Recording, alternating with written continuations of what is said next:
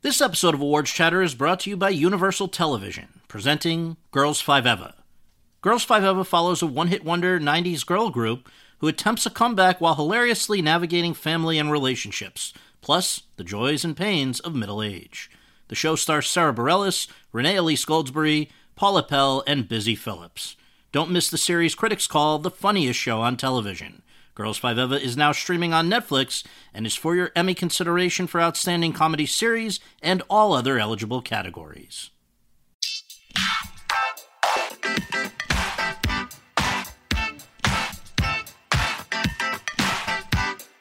Hi, everyone, and thank you for joining us for the 461st episode of Awards Chatter, the Hollywood Reporters Awards podcast. I'm the host, Scott Feinberg, and for those of you tuning in, we are recording this episode in front of an audience of film lovers at the stunning Resort at Pelican Hill as part of the Newport Beach Film Festival. My guest today was also my guest on the second episode of this podcast seven years ago, and I'm so delighted to have him back.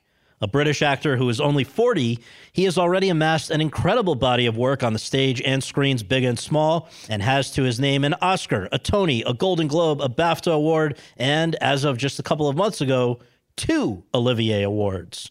In terms of his work in film, he is, of course, best known for his performance as Dr. Stephen Hawking in 2014's The Theory of Everything, but also for memorable turns in 2011's My Week with Marilyn, 2012's Les Miserables, 2015's The Danish Girl, 2020's The Trial of the Chicago Seven, and the Fantastic Beasts film series spanning 2016 through 2022. And he is currently receiving some of the best reviews of his career for his portrayal of a hospital co worker of Jessica Chastain's in Tobias Lindholm's The Good Nurse, which recently had its world premiere at the Toronto International Film Festival, will screen at this film festival later today, and will begin streaming on Netflix on October 26th. If you are not already one, I assure you that you will leave here today a certified Red Maniac. Would you please join me in welcoming to the Newport Beach Film Festival, Eddie Redmayne.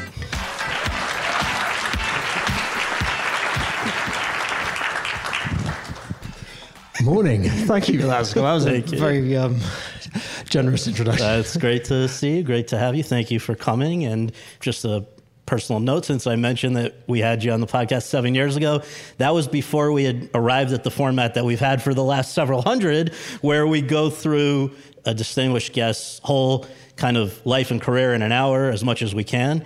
And um, you don't make it easy because you've packed a lot into 40 years, but we're going to give it a go. So, as always, just to begin, if you wouldn't mind sharing, where were you born and raised, and what did your folks do for a living? Firstly, morning. Well, I've, I've never had a conversation with such a staggering view in my life. Yeah, right. the amount of, uh, yeah, the California dream is being lived here right now. Um, I grew up in London. Uh, my parents and my family were not in any way in, in this world. My dad worked in finance. Um, my mum was a stay at home mother. She then worked in relocation. I had several brothers and a sister. My brother's incredibly sporty. Uh, I sadly lack that gene.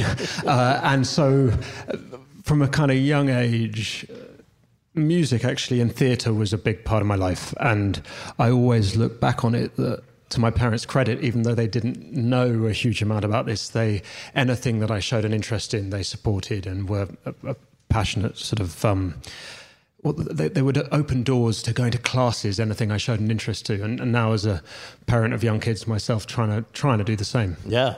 Well, when we talk about starting at a young age, I believe it was 10 that you began attending the Jackie Palmer Stage School, which is somewhere that you continued even after going off to uh, boarding school and elsewhere. I've read things that your teachers said about you there, that it was evident even at 10 that you had something special. And in fact, by just two years later, you were on the West End, right? Yeah, so the, the Jackie Palmer Stage School is uh, it was a, a, a stage school and a, a little agency in a place called High Wycombe, just outside of London, and there would be theatre classes and dance classes there, and every year there was a theatre called the Wycombe Swan, and they would do a sort of showcase. And at the time, I suppose more more so than acting, like singing was the thing that I I enjoyed, and so every year I would go and normally I would sort of go on stage and sing like Memory from Cats or something. And there were various other young actors and people all trying to do the thing. One of whom was a guy uh, who was very good at street dance, um, whose name was James Corden. and so uh, J- James and I first met there, uh, which was wonderful. And it's been amazing seeing you know his work over the years. But it's horrendous now because it means that every time I do go on his talk show, which happened only two days ago, you know, whenever you go on these talk shows, they, they look for embarrassing, humiliating stuff. But but normally they check it with you. They check that you're okay to be humiliated like this. James just doesn't give a shit. like, and, and he knows where the vault of embarrassment lies. And so, which he succeeded in doing just two, a few days ago. So I, for one, am thrilled that he is stopping his talk show right. going back to um, but no, this this stage school was run by a woman called Marilyn, and she was passionate. Um, they, they, they sort of filled all of the London West End shows with their kids, and and Aaron Taylor Johnson was also there, and um, but but it was there that I got yeah first job in in uh, as one of several hundred workhouse boys in Oliver. Directed by well, directed by this young upstart called Sam Mendes. Um, but and it was an odd scenario because I was playing um, like workhouse boy number 30 or whatever it was. Um, I wasn't even in Fagin's gang, which uh, is saying something given that Fagin's gang is filled with children, and I somehow didn't quite get that part. But it meant that I got to leave school my, every day, and in the middle of maths class, I would sort of get up and leave my 10 year old friends and, and go on the tube across London to um, the London Palladium by Oxford Circus, one of the great old Victorian theatres, and walk in through the stage door there. And it, uh, it was staggeringly seductive. It was people that were passionate about what they did. It was lights, it was costumes, it was um, it was Jonathan Pryce was playing Fagin, and it was in this production directed by. Oh, hello, hi Kip. um, uh, played by uh, so Sam Mendes was directing it. But I was also like the second or third children's cast, and the cast got changed quite often. So for many years, Sam's name remained on my CV, but I'd never actually met Sam Mendes. And it was only, only when I had an audition with him about 15 years later that I realized I should probably cross his name off or take that off my CV because he'd be like, oh, I've directed you. I have no idea who you are. Um, yeah. Well, so eventually you go off to boarding school. It's Eton is the way you say it? That's yeah. right, yeah. Uh, I have read that you were in class there with the future King of England, Prince William. But more importantly, your second year there, somebody else showed up who I gather has was and remains a big influence in your life. Who was, who is Simon Dormandy? So Simon Dormandy um, is an amazing man. I, I think you know the power of teachers and inspiring teachers uh, is not lost on me. He he arrived. He was had been a, a, very successful actor himself. He'd worked with Simon Russell Beale a lot on stage. He was a theatre actor primarily, and he arrived to teach to be head of drama at Eton, and he'd never taught really before this, and so he arrived and treated us like professionals, um, as in uh, the rehearsal room was the closest to it, it's what he sort of taught what he knew. And so he was very ambitious theatrically, and he taught me how to speak verse. And I was cast in um, as Adela Quested in a, a, passage to India, uh, and then in in in sort of Henry VI. These big uh, plays, but they were always really stunning kind of interpretations um, by by by our director, and and that was really where firstly, someone that, that taught and inspired, but also was passionate. Um, it, it's where the bug moved from being something that I loved doing to something that I saw as a craft and something that took work and process and interrogation. Uh, so, yeah, he was very inspiring. I might be reading more into this than than is actually there, but my sense is that when you were finishing up with essentially high school and figuring out what do I do now to uh, in terms of a, a, path, there was not a there was not a pursuit of drama school, even though you were clearly into drama. Sometimes people feel outside pressures to do more the responsible thing or whatever. You wound up at Cambridge, which is no uh, no slouch uh, at, at all, but it was not fully going after drama. However, you got it. You you attended on a scholarship, a choral scholarship. So you were, I guess, within the system of non-drama schools, still finding a a lane to remain involved with performance. So take me into that whole moment in terms of figuring out what you wanted to do, what was the responsible thing to do, all of that. Well, you know, having said my parents were very supportive, yes. which they were, um, I think it's also it's an intimidating thing as a parent when your kids have an interest in something that you know is particularly as a precarious industry. And and my dad is good with statistics. And he he would sort of gently reaffirm the statistics of the amount of people that wanted to be actors and and the the, the scarcity of parts. Um, and so it was generally the, the passion was encouraged but at the same point it was like maybe go get a degree first. And and I um I also love art and I, I love history of art. And so I applied to Cambridge Street History of Art. Um, I was singing a lot. Music was still a part of my life, and I got a, a choral scholarship there. And I also thought that you know Cambridge had this history and legacy of of sort of creating or not creating, but people actors I admired. Emma Thompson, you know, Stephen Fry. Lots of these. Uh, there had been this generation of actors who had um, had gone there so I went and I but the interesting thing was is that when I was at school, you were able to juggle all the things that you were interested in, whether it was music or sport or art, and and suddenly uh, on a choral scholarship at Cambridge, because their choral reputation is so um, extreme, King's College, Cambridge, Trinity, John's, that when you when you're a choral scholar there, you're a professional singer. You're touring the world. You're you're singing evensong three, four times a week, five times a week. Um, and so there's not much room for anything else. And I remember being a bit shocked by that. And so when I was trying to do theatre, I remember I did a production of 42nd Street, and but I would have to be dressed in my costume underneath the cassock, you know, and you'd do evensong and then sort of run off, ripping off the, and go and go and do a play, you know, straight after. Um, so I, when I realised that those two things weren't going to mesh, I actually gave up the choral scholarship after a year. Amazingly, that coincided with a moment when it was it was the 400th anniversary of Twelfth Night, and Twelfth Night had been commissioned by this this building in London called the Middle Temple Hall, which is like a, an ancient lawyers' inn in London. And back in the day, they had commissioned these lawyers had commissioned Shakespeare to write this play for them, specific to this hall and the architecture of this hall.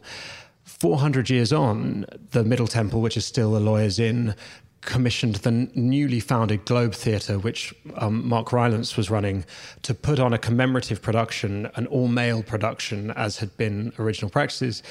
And they, the casting director for that, was looking around to try and find an actor to play Viola. Mark was going to play Olivia, and they were looking for an actor to play Viola. Basically, an, an all male, male, production. Yeah, exactly that. Yeah, and so they they called up actually the uh, my teacher from from school, Simon Dormandy. Simon Dormandy, exactly. Yep. And Simon said, "Look, I can't give you the names of any kids who are here because they can't leave school, but I can give you the names of some people who've left recently." So I got this call. I went and I auditioned. Um, I was quite used to playing um, women's parts because I'd been at an all boys school, and I did that audition, and I thought nothing of it. And then I was in a pub in Notting Hill with some friends, quite drunk, and I got a call saying, "Where are you now?" And I was like, oh, I'm in London. they were like, will you come now for a, a recall for 12th night? And I was like, yeah, I've got this. And I, and I turned up and I was put in a rehearsal skirt and Mark was there and we started reading the scenes and uh, nerves weren't there because I was, you know, three quarters of a bottle of wine in. and, um, and then suddenly Mark took the script out of my hand and started improvising or have me improvise Shakespeare, which looking back on was a horrendous prospect. Uh, but fortunately, again, I, I had some Dutch courage. And so through that, I got cast in that play. I went back to Cambridge and I said, Look, there's this amazing opportunity. Could I do it? And they were very generous and said, Look, provided you hand your essays in every week, you're fine to take a term off to go and do it. And I had this like, incredibly romantic time. I was, we were rehearsed at the Globe Theatre. They have voice coaches, they have verse coaches, they have movement coaches. So I, I see that as kind of my education, my drama school in some ways. And then during the day, once the play was up, I went to this place called the Courtauld Institute in London, one of the great art history and, and, institutes, and would write essays during the day. And then in the evening, go and play viola opposite like one of our greatest actors. And and it was the dream, really. And it was through that that I got an agent. And yeah, I was going to say. So now, you know, uh, the the hardest, the most intimidating thing I would imagine about going out into the real world after graduating, you've you've got handled, you've got your agent, but now after graduating in 2003, now you've got to go find some work. And as I understand it from a recent guest on the podcast, Jamie Dornan, you, he, I believe Andrew Garfield, there was a little circle of these not yet working actors who were very close buds and living. How, how would you describe? Well, the answer was there was a few years in between, which was just trying to get work. Was working in pubs, um, doing. I got a few roles in sort of regional theatre. Uh, I was lucky enough to do a play or two in London, and through one of those plays, I got my um, was attended by a man called Josh Lieberman and his wife Mariam. They recently married. I was doing a play at the Donmar Warehouse, and Mariam and I got talking, and I had no idea what world they were from. And basically, Josh was a, a wonderful and extraordinary agent who took me on from doing theatre. He, he's based here in LA. So suddenly it was like you were coming to Los Angeles, and I was staying either at Josh's house or then gradually my friends, as you say, Andrew, um, Charlie Cox, Tom Sturridge, Jamie, we were all coming out. And, and it would be coming to, you know, we were sort of it's the cliche, but it's aspiring for the Hollywood dream. You know, we had had moments of success in, in London, and often we would all come over to this part of the world in January for pilot season um, when it was basically pissing with rain in London.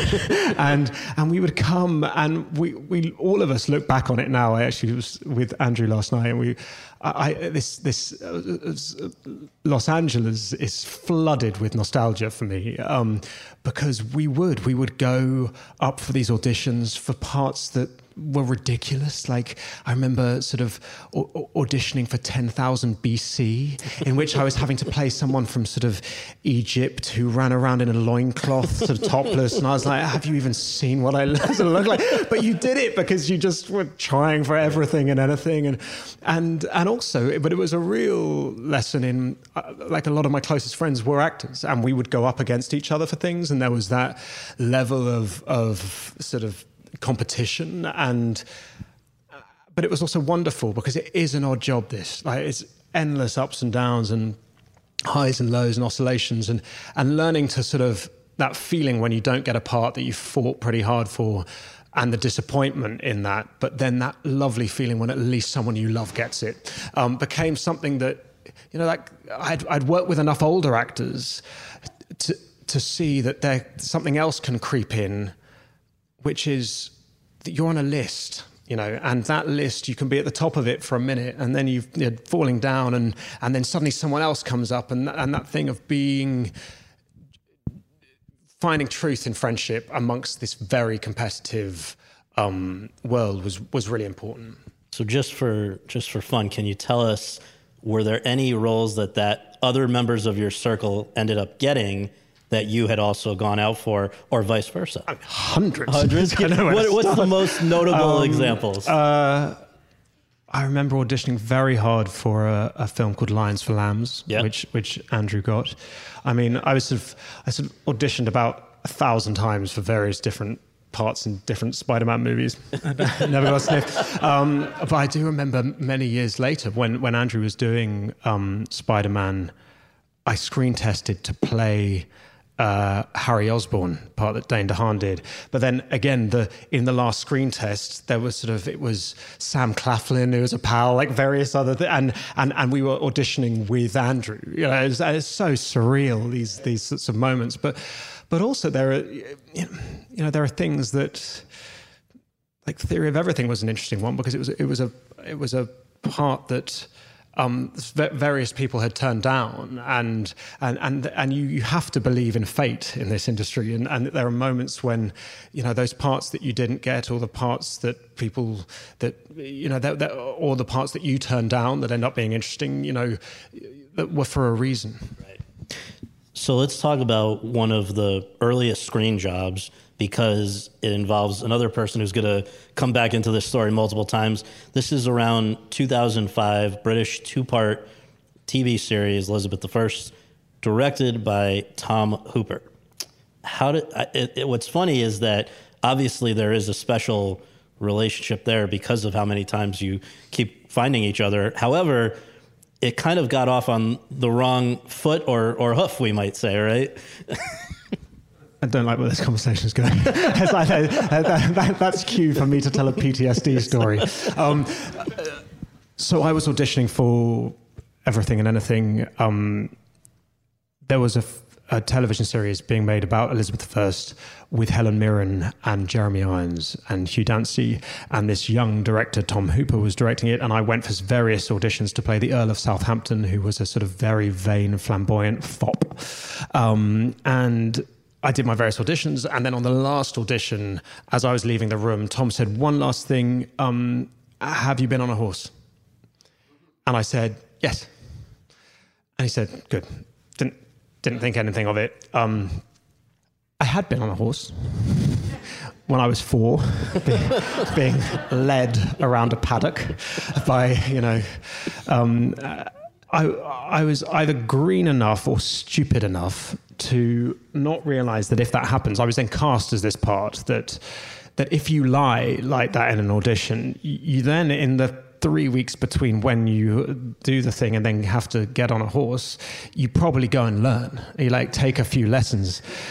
Something, some synapse in my brain just didn't consider that. So I found myself in Lithuania. We were shooting, you know, Vilnius, Lithuania was passing for Elizabethan England and there was a moment when on the, they'd built this Elizabethan street. It was a cobbled, long, long cobbled street. There were huge, gigantic cranes with rain machines. There was a balcony at the end where Helen Mirren, dressed in all her finery, you know, Toby Jones, I'll not forget, um, uh, Jeremy Irons were all standing there, hundreds of background extras. I was at the other end with Hugh Dancy being placed on this like massive stallion. I was having spurs attached to my feet. There were 23 Lithuanian horse stuntmen behind me.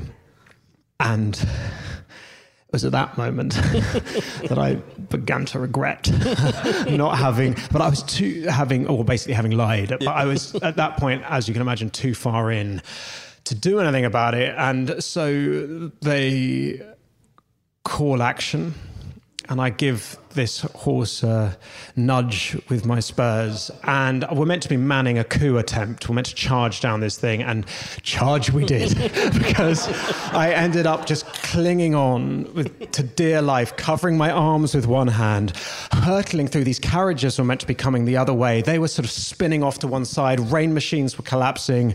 Like it, it was a complete shit show. and Tom Hooper emerged from behind Helen Mirren with a big loudspeaker and said, "You're a fucking liar, Redmayne," and um, and it was dismal. And then you're right. Like I worked with Tom again a couple of years later on on um, on Les Miserables, yes.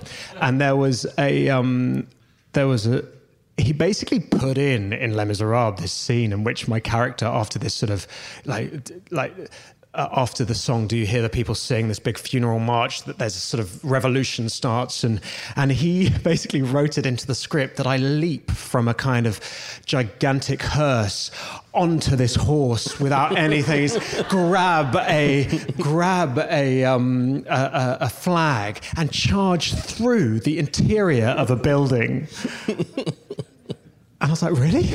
And he was like, yes, you know, uh, with a with a sort of horrendous smile as he was saying, which was which was basically punishment. Um, and and I did that, but it was around that time that I, my wife and I got together, and my wife, it transpires, is an amazing rider, and I was now not going to make this mistake twice. So I, in prep for Les Miserables, I went and really did some horse training, like quite hardcore training. Amazing woman called Camilla, and and I was going to show Tom Hooper. I like had pummels on now, and I did. I was running and, and leaping up onto this horse whilst it was, you know, whilst it was running, and you know, and, and I was so impressed with myself. and, I, and I took took a video, and I was trying to court my wife, who I knew was really into riding, and I sort of sent this video, being like, "Hey, I'm just doing some some horse riding," and she just responded back, going, "It's riding, Eddie." and it's like because you know this idea of like horseback riding,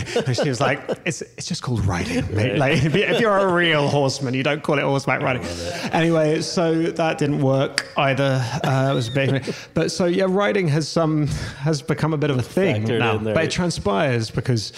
Hannah rides a lot now, and she even is, you know, trying to encourage me to have my own horse. And and I've begun to think I'm okay at riding, but it transpires I'm only really good at riding extraordinarily trained stunt horses that know exactly how to hit a mark. Like, you know, so I've been given a full sense of um, security. Well, that uh, That was a ring, really long story about no, horses. it's good. It's great. It's great. Uh, so after that initial 2005 Elizabeth I, uh, what I guess would would call like a limited series on TV, you start working in films really for the first time, and I'll just mention a few titles, and also note that it, you're almost out of the gate with. Uh, out of the gate, back to horses, but um, with with unbelievable collaborators. First movie, 2006, Like Minds, you and Toni Collette. 2006, The Good Shepherd, directed by Robert De Niro. Elizabeth I, Golden Age, 2007, with Cate Blanchett. Savage Grace, 2007, with Julianne Moore. The Yellow Handkerchief, 2008, with Kristen Stewart. I wondered if there were any major lessons that you learned from that period. I mean, what's interesting is that as you know, just sort of thematically or, or whatever, you were playing some pretty dark roles, uh, dark characters as well in those days. Something that we'll come back to with uh, the Good Nurse when we when we get to that. But I guess just when you think back to those early sort of formative years in film, what stands out to you? The interesting thing is, like when I hear those films, that formative is is right because I had come from theatre. I I hadn't gone to drama school. I didn't know anything about film or film acting, and for years I just didn't get any parts because I would do these au- au- auditions and and well, an example is like mine is this film that I did with Toni Collette, and the director said to me, it was my first film, and he said, you know, he was Australian, we shot it in Australia. He was like, you know, you're not allowed to watch playback, you know, and I was like, okay, great, good, good, good. And I arrive in Australia, and I'm playing this psycho kid, and Toni Collette is playing my psychologist, and she and I do our first scene, and we're um, we're doing this scene for an hour or so, and then Toni goes, Eddie, should we go and watch playback? And I'm like, oh no, I'm not allowed.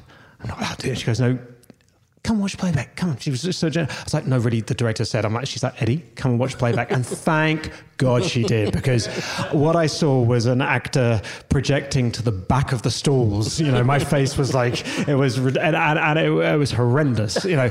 But that formative that those years were about learning, and and you're you're absolutely right that it, uh, from the out of the gate, I was so lucky to work with extraordinary actors, and and and it was about trying to glean from them not only their processes, and my God, there are different processes, but also how they lived.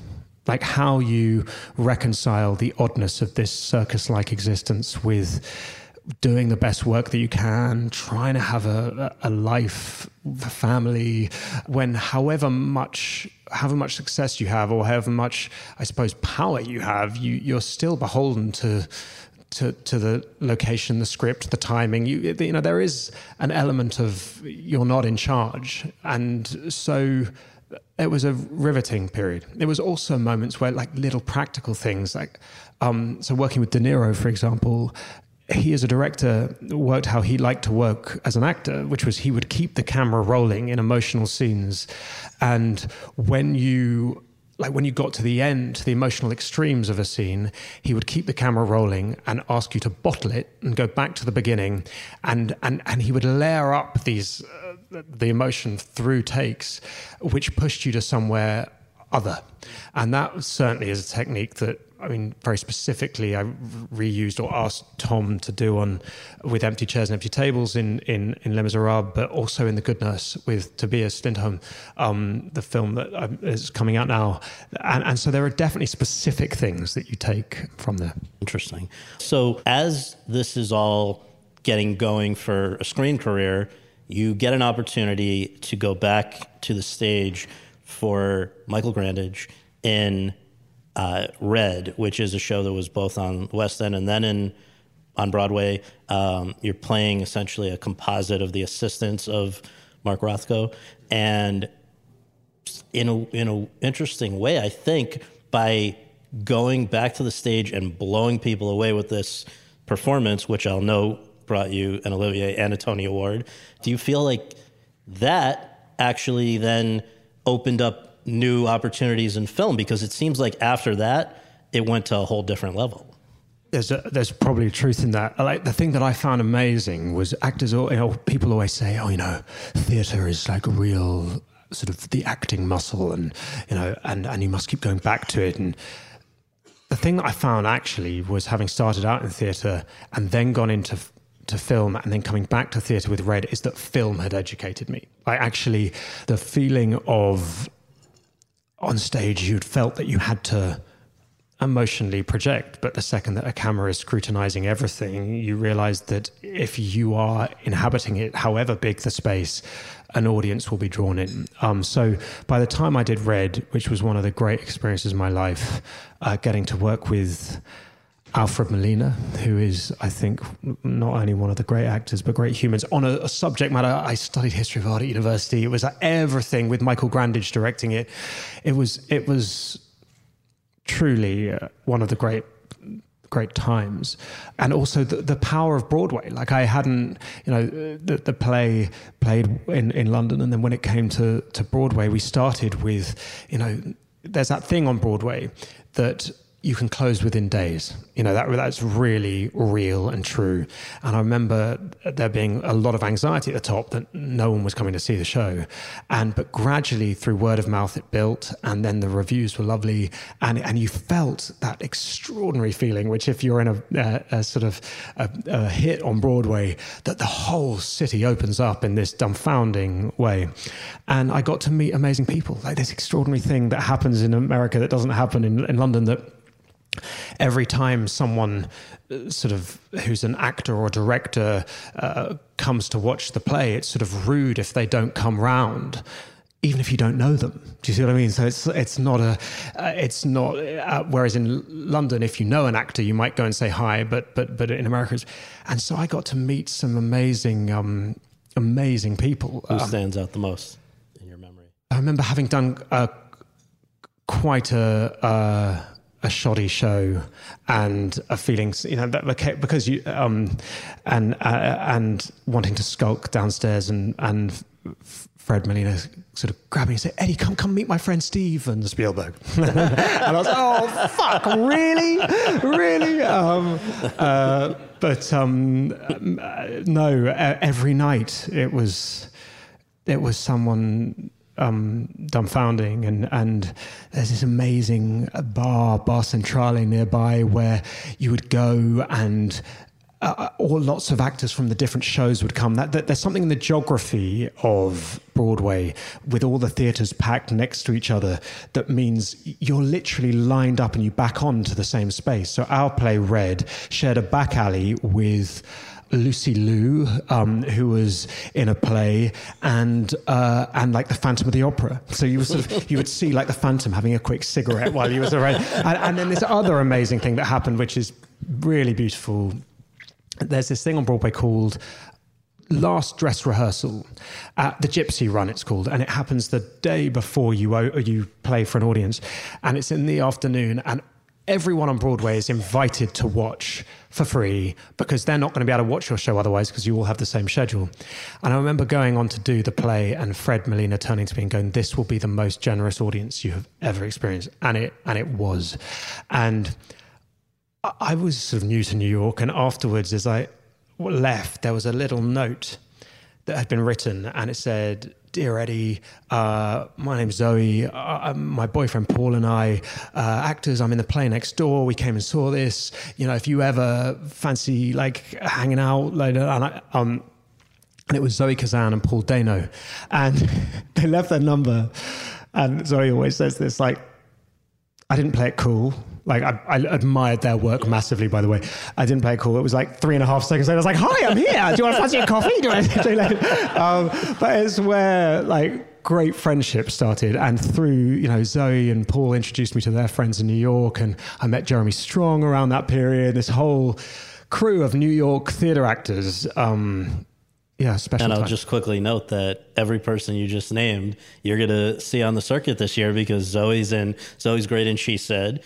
Uh, Paul's great in The Fabelmans. Jeremy Strong's great in Armageddon Time, and you, of course, in The Good Nurse. So it, it's you guys kind of do actually come up together. That kind of a community. There's a, a, a lovely thing when you start out acting. It's odd because when you do your first job, like when you you know, if you go to Australia or Lithuania or somewhere, you the, these people become your family, and then you go to the next one, and and you're like, wait, they're my family. Where have they gone? Like, and, and you don't see them for years.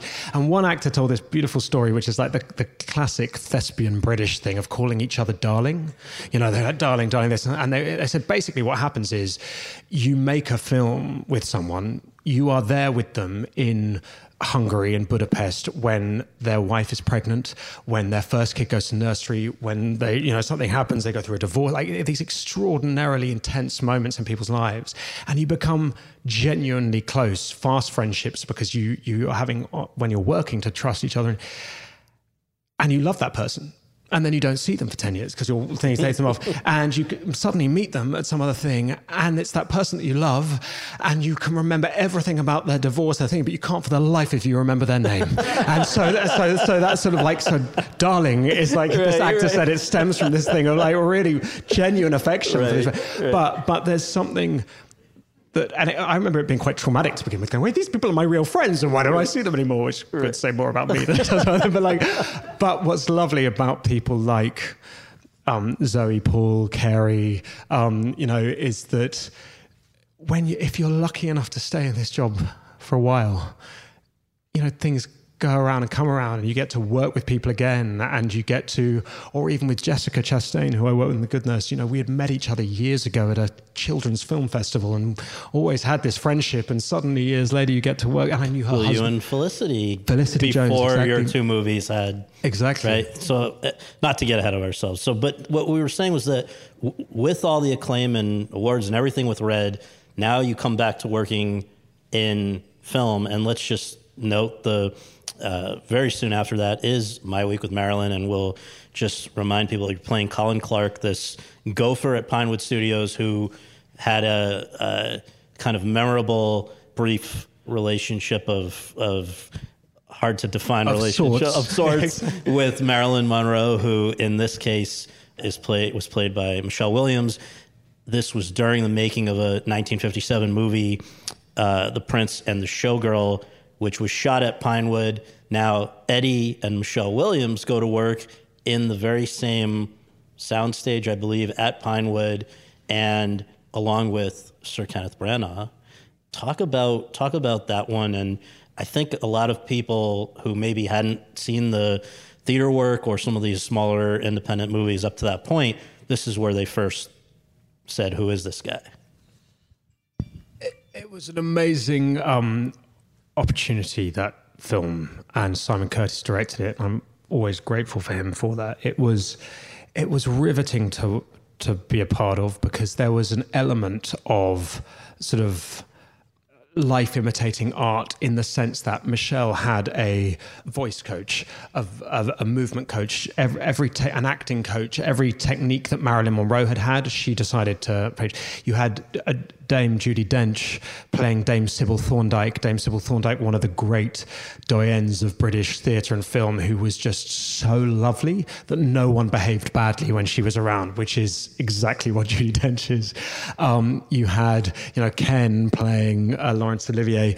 As you said, we were shooting in Pinewood. There was a great Pinewood passing for Pinewood, there was a great uh, romance to it. Even we shot in the house that Marilyn had actually stayed in while she was making that movie. It was it was an extraordinary thing. It was, if I'm being really honest, also a complex thing. It was uh, produced by Harvey Weinstein, who made it very clear to me very early on that he didn't want me in the movie, um, and he came to set, I remember on day two, and told me to stop moving my face so much, uh, which means when I look back on that film, all I can see is me going terrified and going, I just trying, trying not to move my face.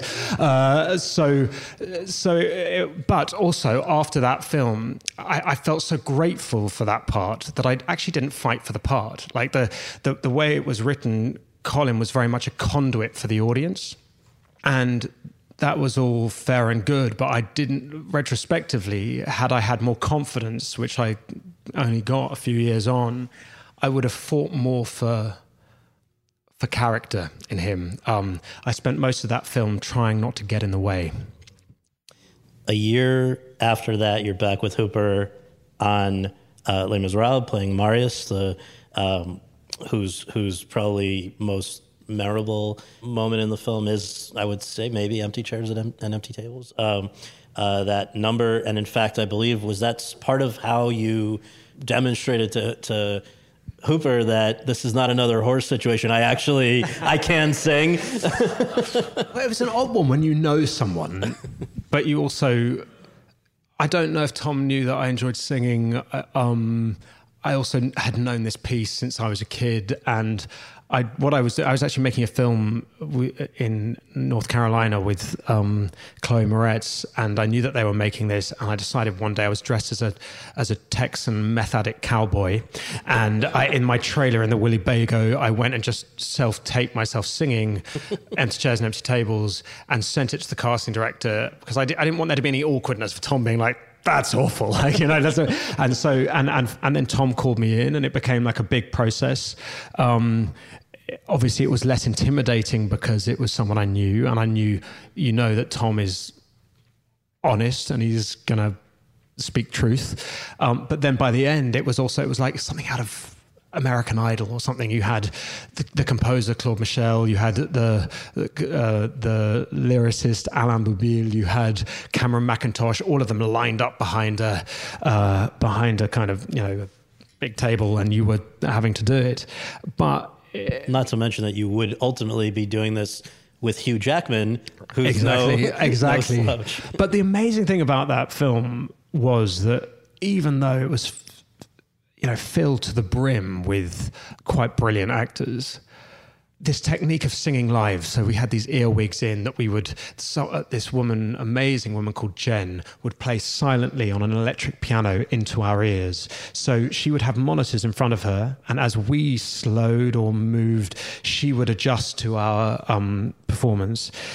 And that would then be replaced by an orchestra in uh, retrospectively because this technique was something that none of us had done before, it was a great leveler. So you were working with these actors that were extraordinary, but we were all doing something that felt new. And Jen, who is the sort of unsung hero of of Les Miserables, actually I got to work with again this year on Cabaret. She was our ah, musical director on Cabaret, so there's been a lovely sort of full wow. circle there. I think beginning shortly after Les Mis was what's got to be one of the greatest adventures of your life. I'm sure in the in the lead up to it was uh, probably a pretty daunting thing to get involved with, but obviously turned out incredibly well. And that is the theory of everything, directed by James Marsh, released in 2014. You're playing the great Stephen Hawking uh, opposite Felicity Jones as his wife Jane, and looking at this complex relationship that they had when they married. I believe he was told he had two years to live, wound up living until 2018 when you spoke at his funeral.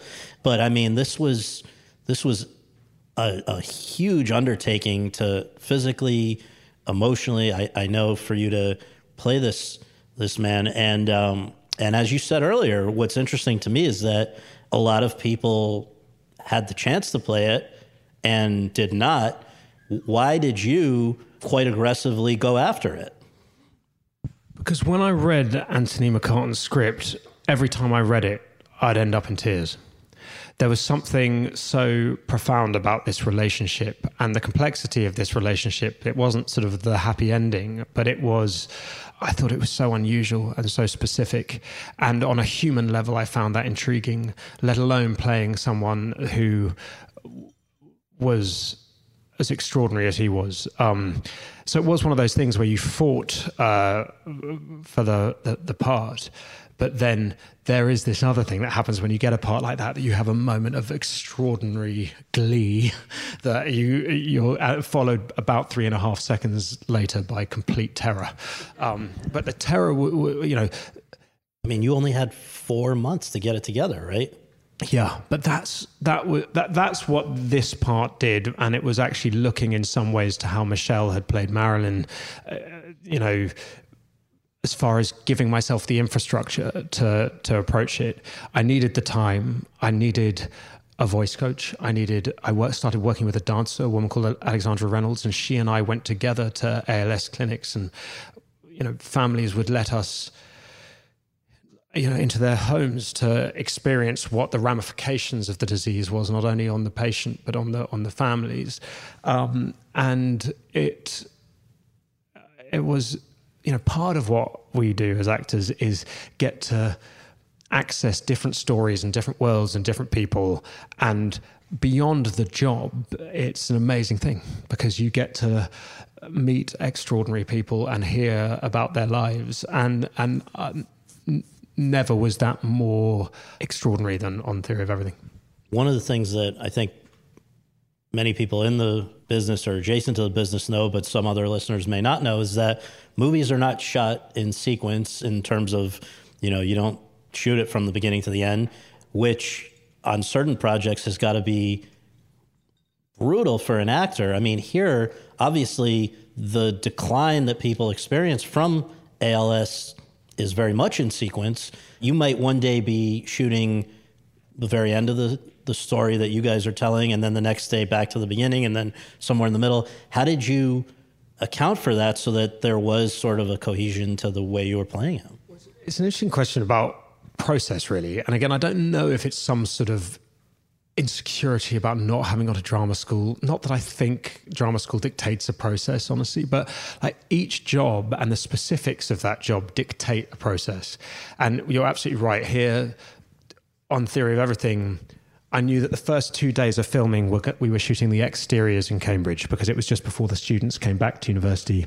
And therefore, any scene that takes place outside in Cambridge was going to be shot in those two days, on our first two days.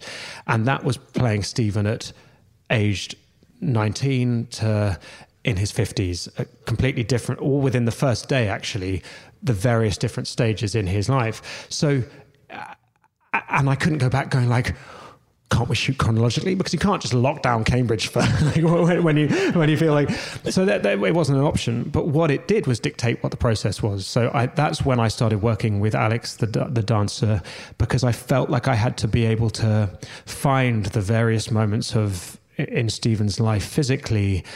I had to be able to find them quickly, um, and so I learnt the physicalities as as dance almost. I also didn't want to ever, by the time we were filming, to ever be playing a physicality. I, I wanted to be playing opposite the extraordinary Felicity Jones, and and so what that meant was I spent those months working on those different moments. Um, and, and and making sure that I could access them quite quite quickly. And just one other note, I mean, when you're playing somebody who not only really existed, which you've done numerous times, including the one that followed this, the Danish Girl, which we'll come to, but somebody who's still alive and is likely to see your performance, that might add an extra level of stress to something, I imagine. And in fact, you did meet Stephen Hawking, but five days before you guys actually went to work. So, I mean, after all this other prep that you've done, that was that even, was a part of you saying like, I, I don't even want to do this? Uh, wow, that's quite observant. uh, so, Theory of Everything was based on Jane Stephen's um, ex-wife's book. It was her story, and so it was always kept blurry to me whether Stephen had given his permission.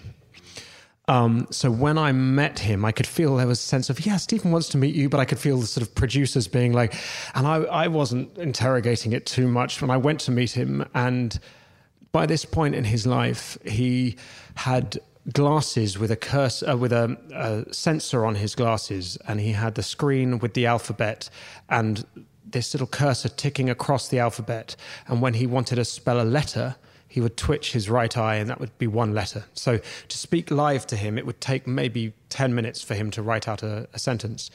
Which creates a very interesting rhythm, and as someone that like has verbal diarrhea, I was just like making a complete tool of myself. Um, but what was interesting is from that meeting, firstly, he was generous. He had read the script, um, and what you and I was worried because it was a bit too close to filming. I'd managed to f- find all of this footage, and but I was like, what if the total curveball is sent, and I, and I don't know how to to land that. Um, but the thing that was overwhelming was how much charisma was emanating from a man that was almost paralyzed.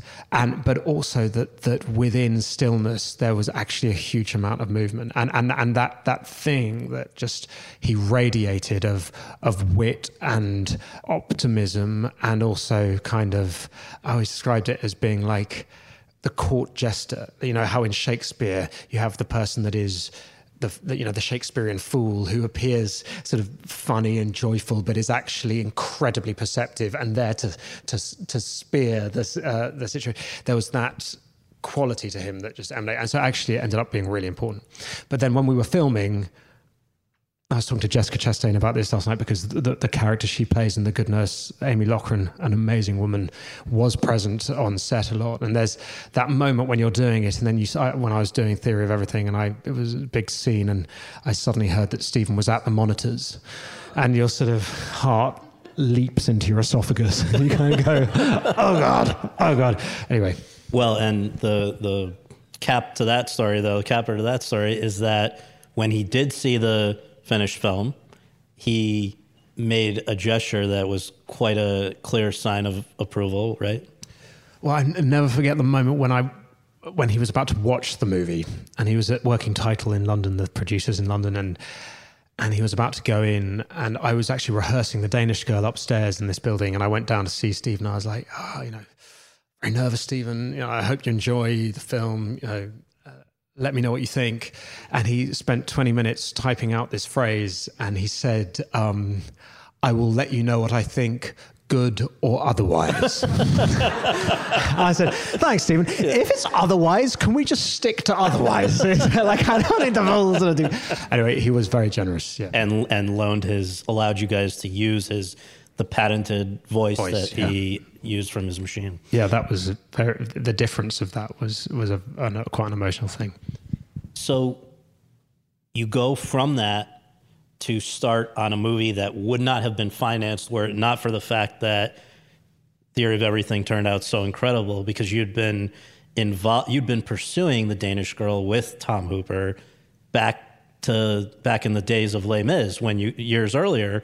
Um, but in the midst, so Theory of Everything, people start seeing it. I think it was Telluride or Toronto and Toronto. I remember everybody was from the minute they saw it, this is one of the great performances you'll ever see. I guess now Danish Girl gets off the ground. You start filming it in the middle or, or, start prepping and then filming, in the middle of which you had a, probably about six months of nonstop picking up awards everywhere you went and be, you know, just going around the world receiving very well deserved acclaim for the theory of everything. I remember that's when I got to first meet you and cover you and seeing you, I think, really be thrown into the deep end of a of a whole different um, side of the business that very few people ever get to experience. Just as you look back at that period when sort of leading up to the Oscars and then literally going back to work, I believe the next day on the Danish Girl, which was an, you'd get another nomination for the next year. But just that that kind of a, what has to have been a, a whirlwind uh, of a period.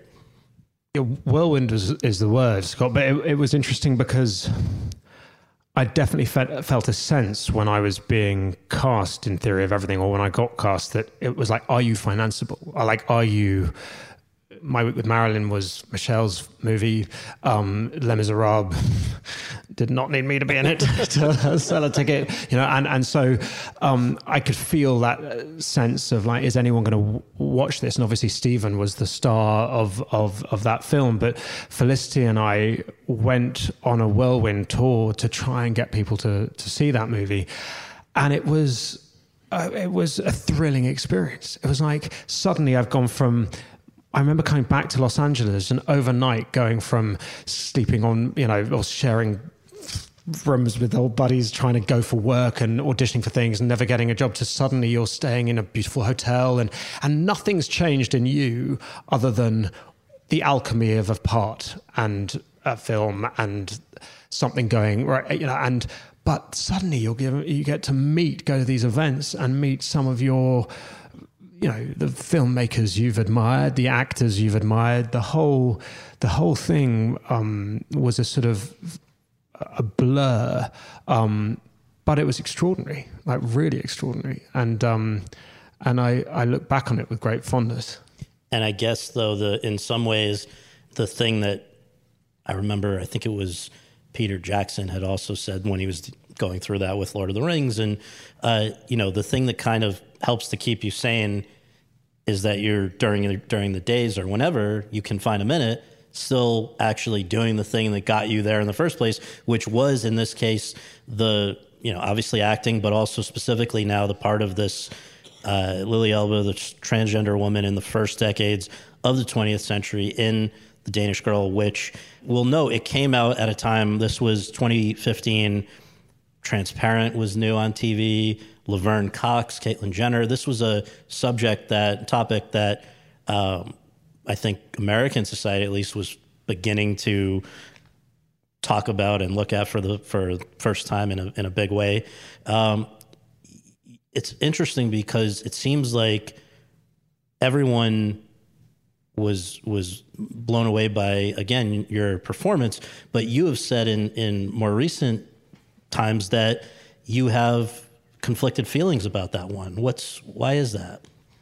So I was given the script of the Danish Girl while Tom and I were making Les Miserables. He gave me Lucinda Coxon's script, and I didn't know anything about Lili, and I just read the script, and I thought it was an extraordinary story. And Tom offered it to me, but then it was very clear that it wasn't financeable, and you know, so I didn't sort of put it to the back of my mind. Um, it, it then became financeable, and it was then as I was beginning to start prepping it and researching it and meeting trans women and people from the community and and and particularly in the in between I'd also worked with Lana Wachowski who was a passionate um, you know, Lili is one of her icons. And this was for Jupiter for Jupiter Ascending, yeah. exactly.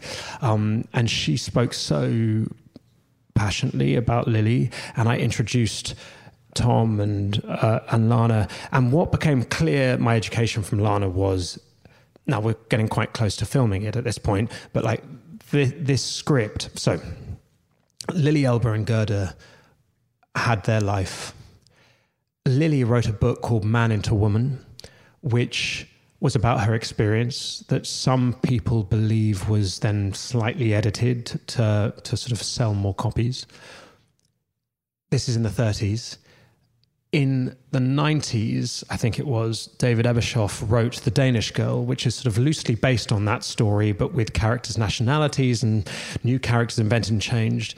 And then in the 2010 11, Lucinda Coxon, a British writer, wrote a script adaptation of David's book that's an adaptation of and by that point we were so sort of far removed from Lili and um, and the, the Gerda's story um, or the truth of it that and that's what I was finding out as I researched basically.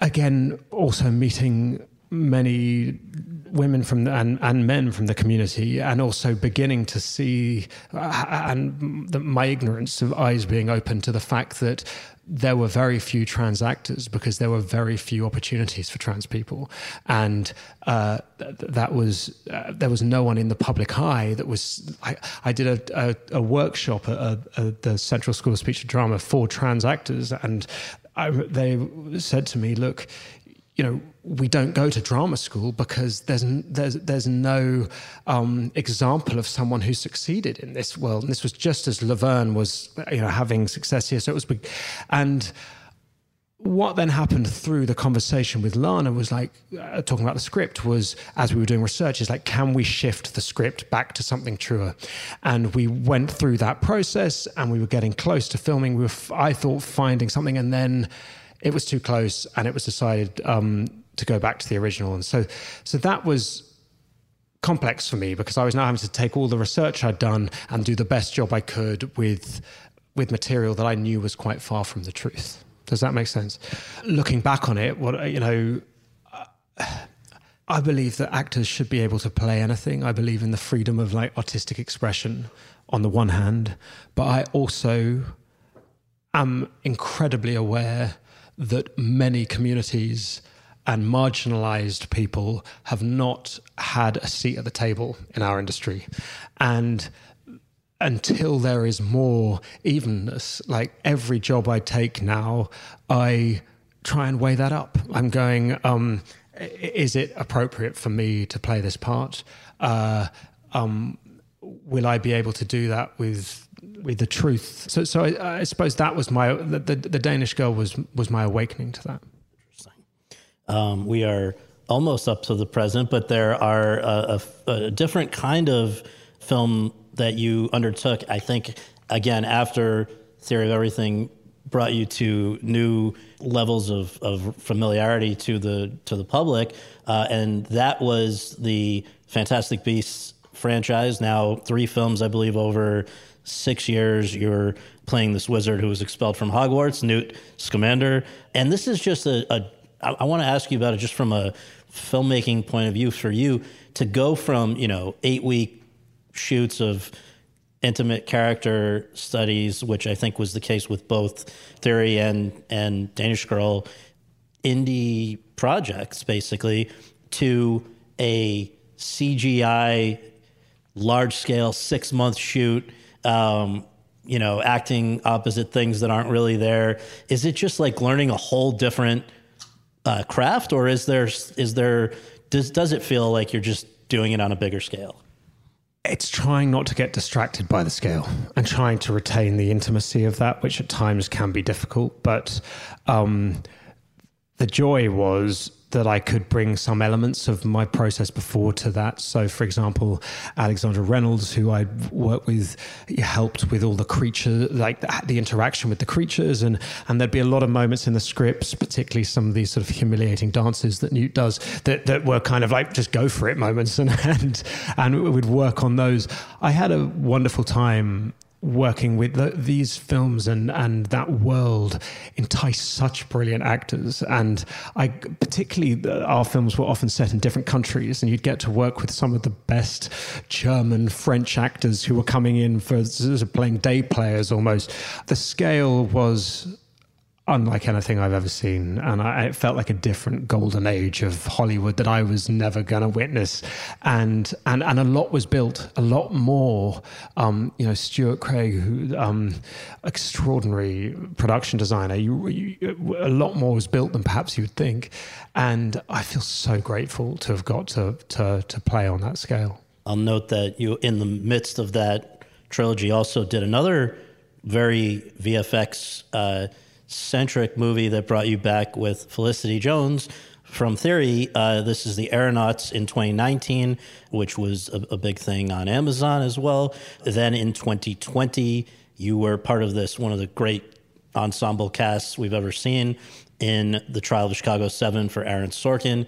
And I guess just quick question about that playing Tom Hayden with an accent and with Sorkin dialogue, which is I, every actor I've ever talked to who worked with him says learning it, delivering it is both thrilling and daunting because you don't put a pause where it isn't intended to be with uh, with Sorkin dialogue. Just just anything about that one where you're doing again this. I guess in in some ways our our era's uh, Shakespeare of the screen and theater t- as well, um, with so many other uh, tremendous actors around you. You know, it was an, a, a, such a unique and quite brilliant. I don't have many things on the bucket list of aspiration and dreams, but Aaron was one of them. And that film was 16 years in the making. I was attached to it for several, and it kept. There was a moment when I had worked with Michael Buster, my dialect coach, and was ready to move the family to Toronto, and and then I got just just after Christmas, and then I got a call from or a text from Michael being like, "It's so annoying that it's fallen through," and I was like, "What?" and and and that was a film interesting, despite that cast that every day on the film set it felt like it might fall through. Like I, it was, um, but Aaron has that reputation. I adored working with him. I didn't. I think I. I came with all that nervousness. I'd actually listened to Jessica's an interview with Jessica Chastain, who had done Molly's Game with him, and talking about the difference between the dot dot dot. You know right. that what that pause is versus the dot dot dot dot. You know, and, I, and so I was uh, absolutely terrified about, you know, you know, and I'd obviously done my work and learnt it. But but but Aaron was also interesting, having played quite a few real people. Aaron said to me, "I want you to play my Tom Hayden. You don't look like Tom Hayden. We're not doing prosthetics and wigs. I don't want you to go in. Like this is my version of him. Like, and that was interesting because I and, and Tom had passed away already. Tom had passed away, okay. and I that was sort of uh, and Tom had had a relationship with Aaron, and that was, it was a complex um, uh, thing. And but Aaron's words are music, and and what's amazing about it is is there sort of is only one rhythm.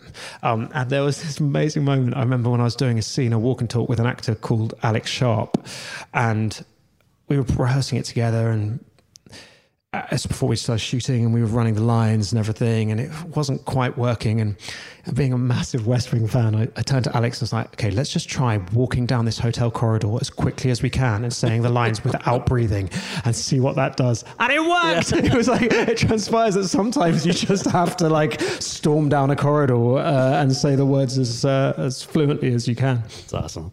All right well this brings us to the present. This is uh, the movie that you are out and about with now that people will be able to see on uh, Netflix on October 26th, but can, if you're lucky enough to be here at the Newport Beach Film Festival, you can see it with Eddie.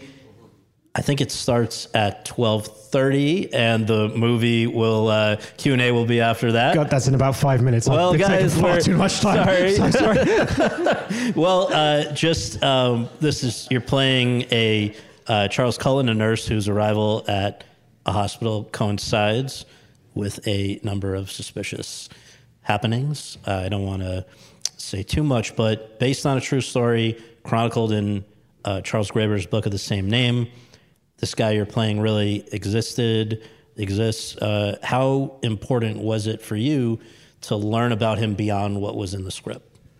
This was this was sort of going back to theory of everything in the sense that it was Amy Loughren's story, the character that, that Jessica plays.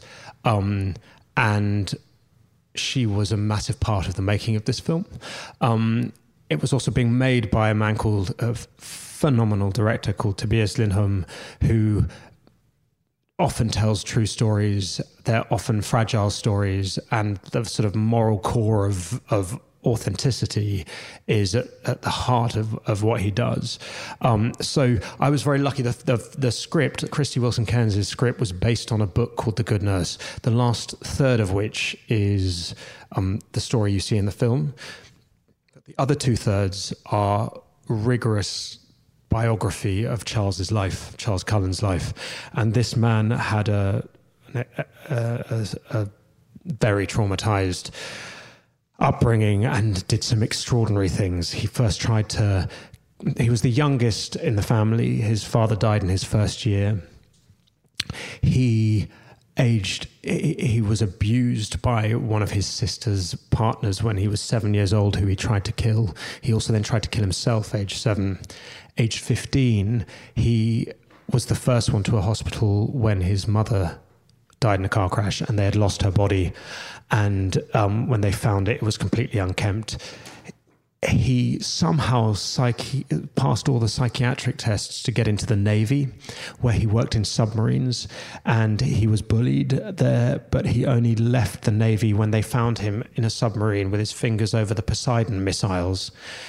He then left, decided to go and train as a nurse at the hospital that his mother had died in, where they had been so disrespectful to his mum, and how this man was ever allowed near vulnerable people is is an astonishing thing. Um, but there was so much information. There is so much footage of Charlie. Uh, he had such a. Sp- there's this thing that he he's described in the book as looking like a question mark, and he had this very unique physicality. But also that that idea of the question mark was it was about anonymity. It was about invisibility. And so I worked with Alex Reynolds, again, the movement coach I've been working with for years, and the wonderful dialect coach Michael Buster, and and finding where what that what that anonymity was. Um, Amy Loughren, the real Amy, was also a astonishing insight. She said, Look, this man was my friend. He was kind. He was gentle. He was self deprecating. He saved my life. I only met this other person twice, and it was a different human being. So there was, I had extraordinary. Um, insight basically into him and people will see i mean you just do um, I think what you're talking about with working with these coaches manifests itself with uh, um, eerie voice and totally. I mean, it's just not uh, Eddie Redmayne we've ever seen before in a in a movie, which I guess is. Thank you. I'll uh, take that. Yeah, yeah, yeah. That's what we try to do. yeah, exactly, exactly. Well, um, last thing for me is, you know, here we are, eight years after the season that of, of Theory of Everything, which again, where a lot of us, uh, a lot of people discovered you, or certainly more people did. Um, if you know, maybe they'd seen you before, but this blew it up to a different level.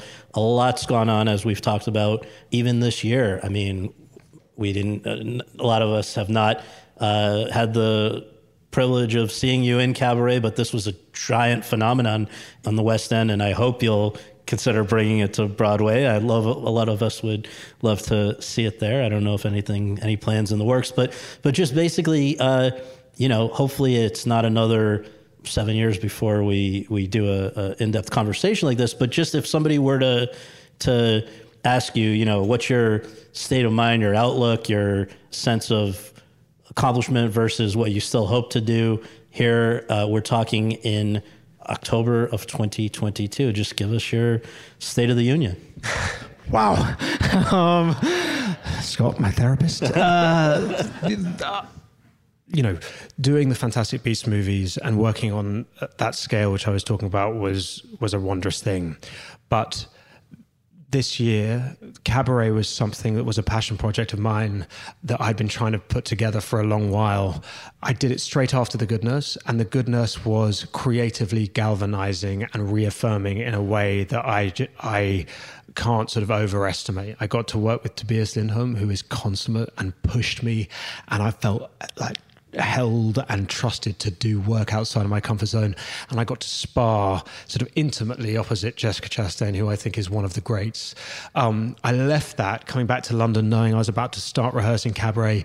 And I took myself off to clown school, to like to physical theatre school in Paris, uh, to this, because I think to this place called Lecoq uh, um, for a week or two, because I was so thrilled to be to feeling uncomfortable, and I wanted to keep feeling uncomfortable and go into the rehearsals of cabaret willing to make a fool of myself or push myself to the edge, and and then cabaret itself was that experience too. So I feel like stunningly creatively satisfied this year, and um and and getting to work with Jessie Buckley, who I hope you know one day you know more people will get to see because seeing her perform cabaret on stage every night, I would introduce her on stage, and then I would disappear and sort of peek through the curtain to watch her performance, and it was an, another level. So it feels like a wonderfully satisfying year.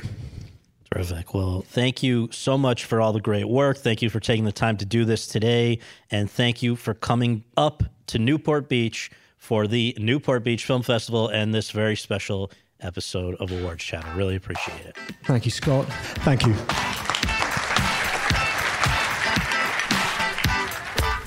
Thanks very much for tuning in to Awards Chatter.